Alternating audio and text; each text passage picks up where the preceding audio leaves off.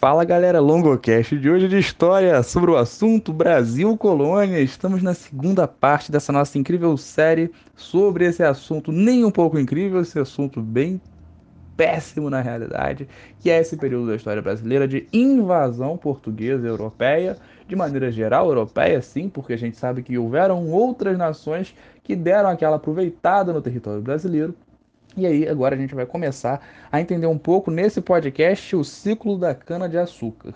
Sim, eu estou fazendo essa pequena divisão por ciclos econômicos. Eu sei que há correntes historiográficas que não curtem muito isso, preferem falar por período. Ah, não, a gente vai até tal ano, a gente vai até tal ano.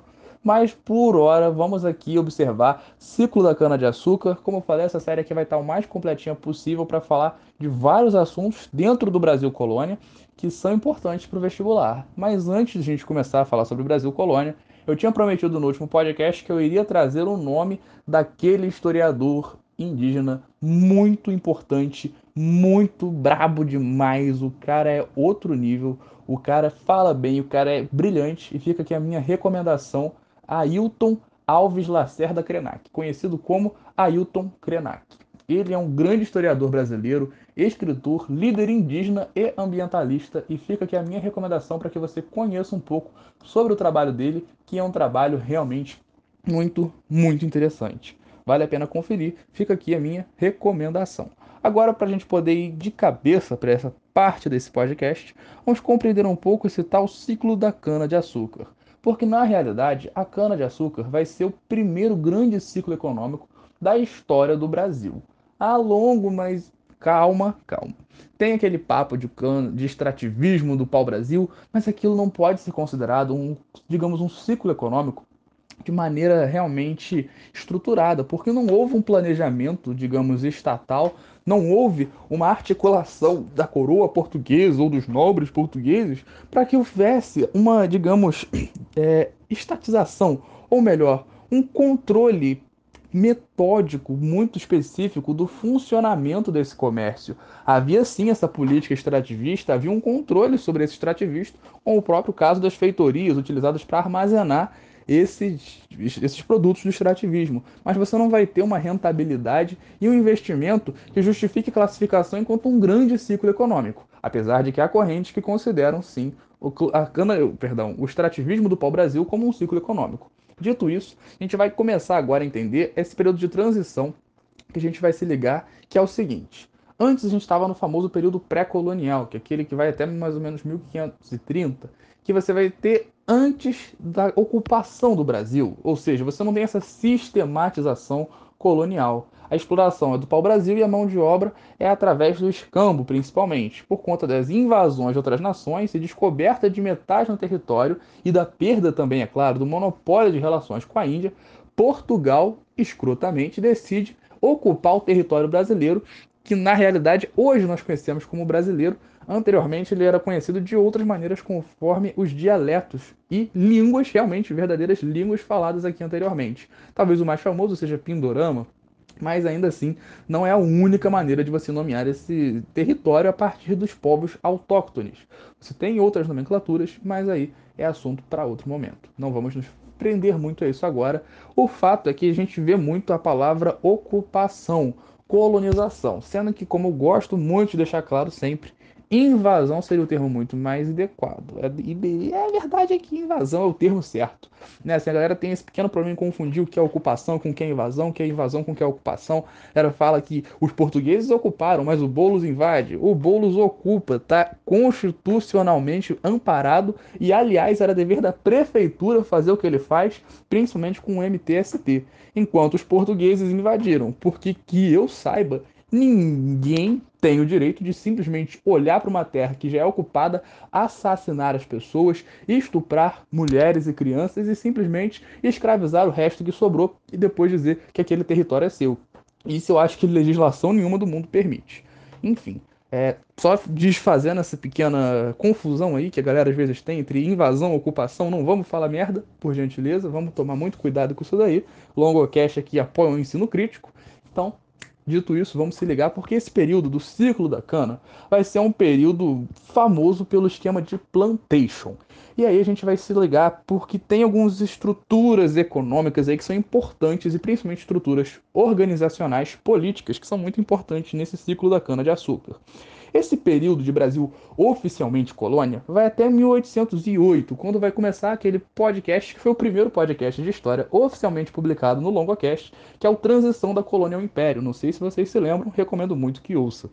A real é que o Brasil vai atuar como uma colônia, como eu falei no primeiro podcast, que serve para complementar o mercado metropolitano, ou seja, basicamente fornecer riquezas a Portugal. Sim, o Brasil desde o começo foi capacho de gringo. E hoje em dia a gente vê que as coisas não mudaram o mundo muito, só mudou o gringo para quem a gente acaba sendo capacho. Pois é, meus amigos, minhas amigas, a situação sempre foi muito feia.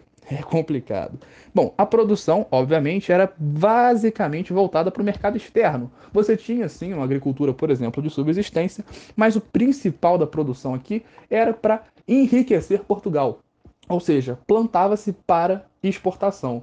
A longo, mas isso é tão absurdo Olha para o Centro-Oeste hoje, olha para o Pantanal queimando, olha para a Amazônia queimando, olha para essas regiões que estão queimando em nome da soja, em nome dos bois, que vão alimentar a população, no caso da soja chinesa, a partir da alimentação dos porcos principalmente. Olha o gado que vai servir de alimento principalmente para países europeus, para países das nossas redondezas que estabelecem relações comerciais. Então, se você acha que o Brasil dessa época era um Brasil ultrapassado, o nosso Brasil de hoje é tão ultrapassado ou mais do que aquele, porque naquela época eu não lembro de um presidente em plena pandemia pandemia, minimizando morte e achando normal fazer piadocas, no sentido não sou coveiro, e daí, e ainda sou Messias, mas não faço milagre. Então a gente vê que a relativização de hoje talvez seja ainda pior do que o dessa época, sendo que a gente naquela época vivia uma monarquia, hoje a gente vive um califado, hoje as coisas não mudaram muito. Se você não entendeu a piada do califado, um dia eu conto em outro podcast, não vamos perder muito tempo, porque essa série é muito extensa, naturalmente. Quanto à estrutura política que eu estava falando, a gente vai ter alguma divisão administrativa muito importante, que é das famosas capitanias hereditárias. Por que capitanias hereditárias, Longo? Isso daí sempre é assunto, mas era para dividir o território para facilitar o processo de colonização, ou seja, combater estrangeiros, escravizar os indígenas, uma coisa muito natural para o português daquele tempo de hoje para os portugueses que achavam que aqui era terra de ninguém e eles podiam fazer o que quisessem. Português, vai a merda. Mantenho aqui o meu pequeno, carinhosíssimo vai a merda do podcast anterior. Se você não ouviu, ouça. E se você ainda não fez isso com o português, recomendo que faça. Não ajuda em nada. Em compensação, deixa claro que a nossa relação não é nem um pouco amistosa. Bom, em relação as pré-condições para obter uma capitania eram muito semelhantes às condições necessárias para que você pudesse vir para esse território explorá-lo economicamente no período pré-colonial. Ter cabedal, ou seja, condições de se manter, e ser católico ou cristão novo, ter se convertido ao catolicismo ou já ser católico, afinal, é claro, a gente tem que lembrar a religião era uma parte fundamental da vivência portuguesa naquele período, um país predominantemente católico, oficialmente católico, que tinha como uma das características do processo colonizador a famosa cruzada. Uma caráter cruzadístico que a gente vai ver em algumas fontes que vão dizer muito sobre isso a gente percebe que isso é muito importante nesse momento. No caso das capitanias hereditárias, elas não vão ser as únicas, é, digamos, partes desse projeto político e econômico. Em relação à, administração, perdão, as capitanias foram, digamos, faixas de terra horizontalmente cortadas, oferecidas a pessoas que tivessem condições, geralmente nobres, para explorar esse território. E aí você vai começar a famosa, o período, a famosa fase de colônia de exploração, dividida em capitanias hereditárias. Lotes extensos concedidos aos chamados capitães donatários, que eram esses católicos com dinheiro que eu falei, através de cartas de doação e cartas de foral. São dois documentos muito importantes. O que, que são as cartas de foral? Cartas de foral eram cartas que estavam relacionadas às instruções. As capitanias eram divididas, é claro, não sendo só para o cara, né? Assim, a gente percebe que essas questões, digamos, como é que eu posso dizer isso? O cara não vai dar conta de administrar um latifúndio que ocupasse o estado do Amazonas inteiro. Então, basicamente, ele vai dividir esse território nas chamadas Seis Marias, que eram concedidas aos colonos que deviam demarcá-las e cultivá-las. Era basicamente, eu tenho baita de um espaço de terra. Não vou dar conta de usar tudo, você usa um pouquinho, me dá um pouquinho do que tu ganha, fica com um pouquinho do que tu ganha, usa isso daí, faz o teu, eu faço o meu, tá tudo certo. No caso, eu não faço nada, quem trabalha esse ferro é ele, eu fico aqui lucrando as custas desse miserável que vai trabalhar para mim. É basicamente isso. Mas, obviamente, esse esquema não vai dar nem um pouco certo, vai ser um fracasso, por conta, claro, das grandes distâncias, né, pelos ataques diversos, pela falta de apoio metropolitano e esse processo fracassado de estabilização das capitanias vai ter duas exceções fundamentais: Pernambuco e São Vicente. As capitanias de Pernambuco e de São Vicente vão ser duas capitanias que vão de fato chegar a prosperar. Pernambuco pela cana, São Vicente pelos bandeirantes. Pernambuco vai prosperar pela boa localização e pelo solo fértil para cana-de-açúcar, que vai conseguir se sustentar economicamente a partir dela. Já São Vicente vai ter a característica de lavoura de subsistência e que vai ter, né, assim, uma outra frente, que é a famosa busca por metais preciosos e caça aos índios.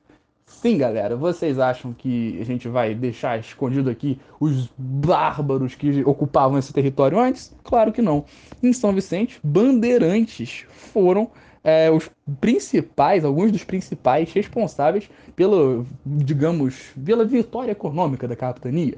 E a gente lembra que capitalismo e exploração sempre estão lado a lado. Se você pensa por um capitalismo mais humano, com todo respeito, faz igual os portugueses que eu falei agora há pouco. Porque, sinceramente, a base do capitalismo, o que produz o capital é a exploração, seja do homem pelo homem, do homem pela natureza, enfim, a exploração é fundamental para a aquisição de riqueza no nosso modelo econômico. Nesse caso, a capitania de Pernambuco obtinha essa exploração através da natureza e também do trabalho escravo, a gente já chega lá. Enquanto São Vicente, através da literalmente caça a indígenas, a pessoas que viviam nesse território, tiveram seu território invadido e ainda foram caçadas por esses invasores. Meu parceiro, você acha que tem algum herói nessa galera? Você acha que é justo ter alguma estátua de algum desses bárbaros assassinos, sequestradores, estupradores? Eu sinceramente acho que se você acha isso, você faz igual eu falei agora, vai junto dos portugueses aí para aquele lugar lá. E sinceramente, não dá para você dizer alguma coisa boa dessa galera. Mas enfim, a gente tem que estudar, tem que estudar. Eles faziam também esses processos de bandeiras que eram, digamos, apoiadas pelo poder é, metropolitano e também tinham as entradas particulares, que se dividiam entre monções e malocas. As monções tinham a diferença de serem fluviais, eles iam pelos leitos dos rios, principalmente pelo rio Tietê. Lembra, sabe o rio Tietê hoje podre? Então, naquela época ele também era podre, mas não porque tinha lixo inerte, mas porque tinha lixo humano, os bandeirantes que iam por ele. Se você se sentiu ofendido com isso, sinceramente, não muda muita coisa. A verdade é que sim, estamos trabalhando com o pior que a gente conseguia ter de humanidade naquela época. Juntamente, é claro, aos traficantes de escravos. A galera que ocupou o Brasil nesse primeiro momento, a nossa famosa elite desse primeiro momento de Brasil, já era o que a Marilena Chauí hoje classifica como a elite do atraso. Eu acho muito interessante, recomendo muito a leitura dessa que é uma importante pensadora brasileira. Bom, dito tudo isso, a gente sabe que a solução para esse modelo falido de capitanias seria a organização num governo central, ou melhor, governo geral. Governo geral que centralizaria a administração. Primeiro governo do Brasil oficialmente foi instaurado em 1548, ou seja, 18 anos aproximadamente após o início de um processo colonizatório mais digamos, sistemático, é instituído um governo central, ou seja, o governo geral, para, digamos, dar aquela controlada na galera. Vai ser colocado em Salvador, a primeira capital oficial do Brasil, por conta de vários aspectos, a proximidade com a capitania de Pernambuco, todas as questões do Nordeste brasileiro, que foi de fato uma área mais rica no período colonial por conta da exploração da cana-de-açúcar, rica, é claro, para os donos das coisas, afinal, para a população mais pobre era a região mais miserável, onde eles eram mais explorados economicamente, socialmente, fisicamente e mentalmente, inclusive. Então, assim, a gente sabe disso. E vão ter vários cargos importantes. A gente tem alguns cargos aqui com nomes escrotos que a gente tem que saber, porque as provas, às vezes, podem ter a característica de cobrar esses nomes escrotos. No caso, temos ouvidor-mor, capitão-mor, provedor-mor. Se liga, ouvidor-mor. O cara ouve então, o cara da política, do jogo de administração, o cara que está ali administrando. Capitão Mor. Quem que é o cara da, do militarismo, da defesa? O capitão. O capitão, né, que às vezes vai ter uma moto assaltada ali, roubada, levada, mesmo estando armado. Esse capitão que vai defender o armamento para a população, sendo que ele que era treinado não conseguiu. Enfim, esse capitão aí que é o responsável pela defesa. E temos o provedor mor, o menino Guedes, o cara que vai o quê? Prover o sustento, questões financeiras, administra essa economia, entende? Provedor mor, economia. Capitão mor, militar. Ouvidor mor, relações políticas. Se ligou? É a tríade. Eu não vou falar os nomes por questões de jurisprudência. Bom, a gente vai ter alguns documentos, como eu falei agora há pouco, né? A carta de doação, que era tipo uma escru... Escru... escritura do território, tipo, ah, aqui é teu. Basicamente isso é a carta de doação, que eu estava falando agora há pouco, e o foral, que indicava os direitos e deveres do capitão donatário, ou melhor, para a galera, digamos assim, nesse momento já um pouco mais avançado, que detinha acesso a alguma região de terra, um lote de terra, que eles deviam fazer o que, que eles tinham de direitos. Então, só para finalizar essa estrutura administrativa, você tem o rei no topo de tudo, afinal, lembremos, é 1500, né? 1540 aí mais ou menos, né? A gente não pode achar que o rei vai estar abaixo de alguém. O rei acima de tudo, rei acima de todos, porque não quer saber de ninguém. É. O Estado sou eu, já disse Luís XIV, Luís XV ou Luís XVI, não importa, o Luís foi, perdeu a cabeça, então, historicamente, só morreu. E aí, enfim, rei acima de tudo. Depois o Conselho Ultramarino, né, que é a galera que cuidava ali das regiões ultramar, ou seja, além de Portugal. Você tem um governo geral, é aquela escala, né? Ouvidor mor, provedor mor, capitão mor. Depois você tem os capitães donatários, digamos, na figura das capitanias hereditárias. E por fim, as seis marias, que eram dadas aos homens bons. Homens bons, sim, é um nome utilizado para essa galera. Você acha que cidadão de bem não vai aparecer no livro de história do futuro? É claro que vai. O homem bom dessa época é o cidadão de bem do futuro. Ou melhor, do presente? E o que será o cidadão de bem de alguns anos? Eu realmente não faço ideia. Só sei de uma coisa: vai ser muito divertido ver os livros de história falando do cidadão de bem brasileiro médio atual. Porque se tem uma coisa que os homens bons não eram, eram homens bons. Se tem uma coisa que o cidadão de bem hoje em dia não é, é cidadão de bem. Quem será o próximo? Eu só sei de uma coisa: essa história eu não vou ver e eu acho que felizmente eu não vou ver, porque felizmente a vida às vezes não vai ser tão longa ao ponto de a gente viver 500 anos para ver a próxima aparição dessa figura deplorável que é o cidadão mediano brasileiro. Bom, em relação à política, essas são as características centrais no que diz respeito à administração também.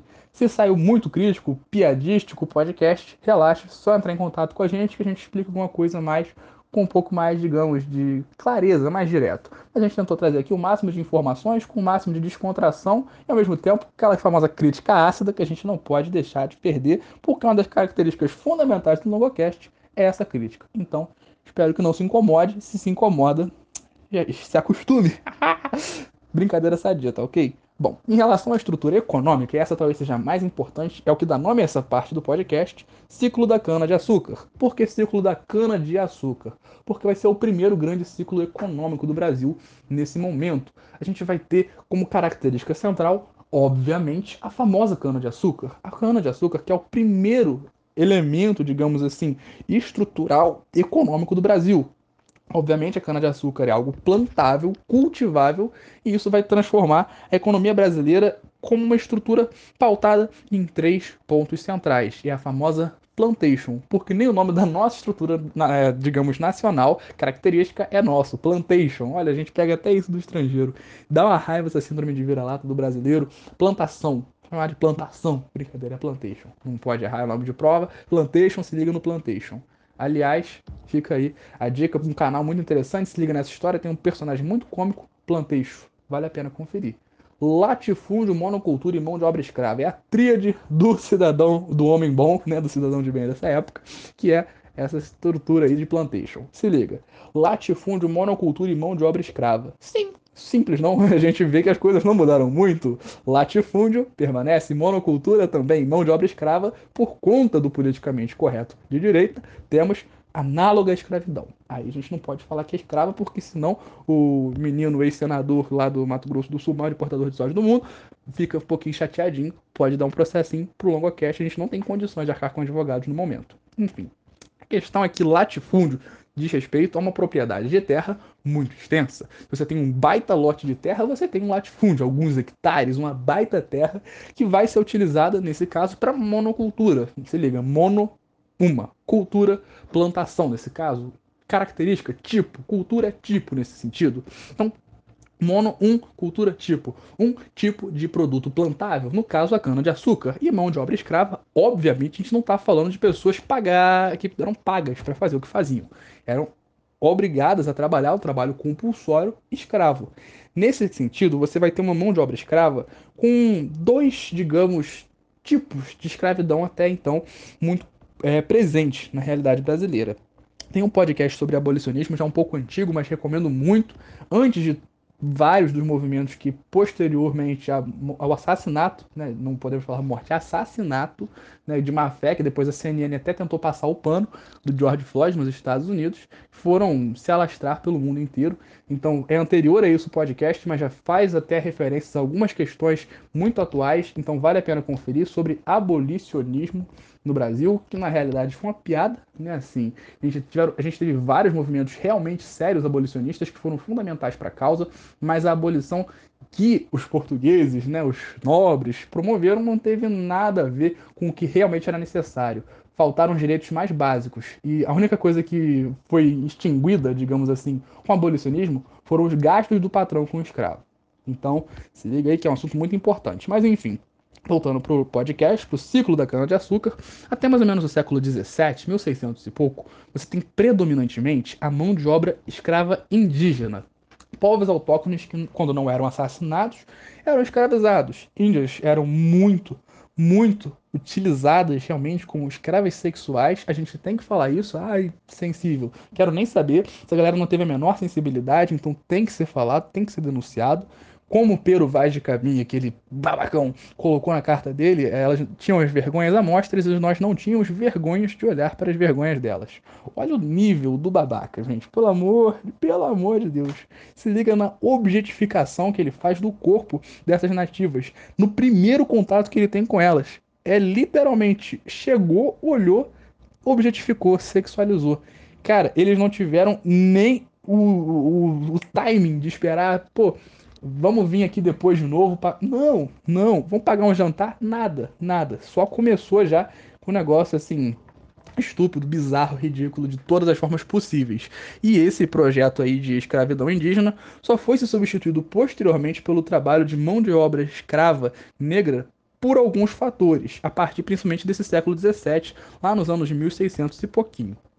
Primeiramente, a divisão social e sexual do trabalho, porque os indígenas tinham essa característica muito mais expressivamente. A gente percebe essa divisão social e sexual do trabalho dentro dos povos indígenas, enquanto quando se compravam escravos, já se compravam conforme é bizarro falar isso, mas enfim, conforme as necessidades dos senhores de engenho, e a gente percebe que isso aí vai ser, digamos, um facilitador, abre aspas, para esse tráfico intercontinental, já falo disso. A questão religiosa foi importante, porque aí os religiosos, os homens de bem da igreja, né, resolveram falar que o índio, o índio tem alma, o índio pode ser salvo. Aí o caráter cruzadístico entrando de novo em jogo.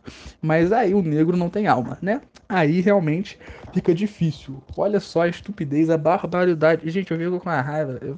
Ai, pô essa questão religiosa foi importante para a substituição do principal grupo escravizado nesse momento. E por fim, tráfico intercontinental de escravos, que era algo altamente lucrativo. E atenção, tráfico não significa necessariamente algo proibido, algo ilegal ou algo ilícito, apenas algo lucrativo ao extremo. No caso, a gente vai falar principalmente nas drogas do sertão. As drogas do sertão, que foram muito comuns, a gente vai falar delas um pouco em outro podcast, foram basicamente produtos, é, principalmente extrativ... extrati... de... e frutos de extrativismo obtidos na região principalmente amazônica, que eram, na verdade, muito lucrativos, não eram ilícitos ou ilegais, eles não extraíam maconha do... da... da Amazônia eles não iam na Amazônia pegar aquela folhinha de coca e dar aquele.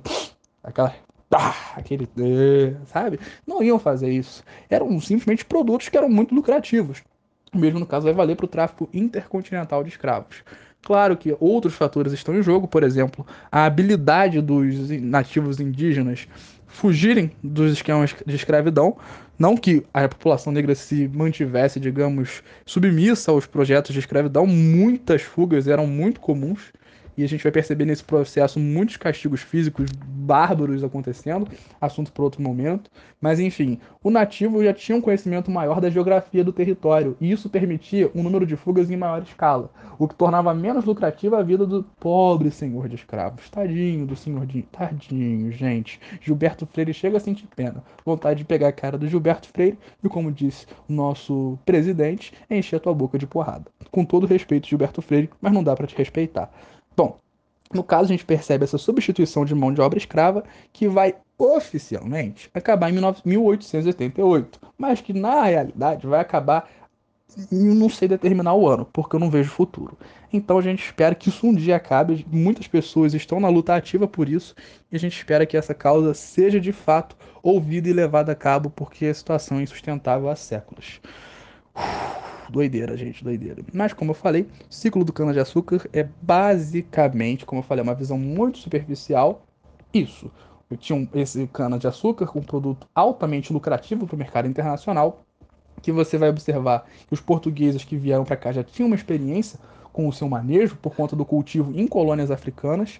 Eles basicamente se aproveitaram de um clima e do solo propício para o seu plantio e ainda tiveram a ajuda, e ajuda curiosamente, de uma interferência holandesa, em que havia uma espécie de aliança na qual a Holanda refinava o açúcar, com uma parte dos lucros que era destinada a Portugal para revender na Europa. Sim, a Holanda deu um certo apoio, né, de certo modo, e depois invadiu um pedacinho do Nordeste, principalmente ali, eu lembro do Nassau, a gente fala dele em outro momento, mas aí teve essa questão holandesa, depois até veio falir o açúcar, a cana-de-açúcar brasileira, né, que a gente vai ter depois a plantação dos holandeses de açúcar na região da América Central, que vai dar uma boa queda. Né? O Brasil é um pouco contraditório. Primeiro o açúcar, depois o café. Onde já se viu? Como é que vai saber quanto de açúcar tá bom para café, quanto de café tá bom para açúcar, não dá certo? Ah, enfim. O Brasil e suas contradições. Enfim.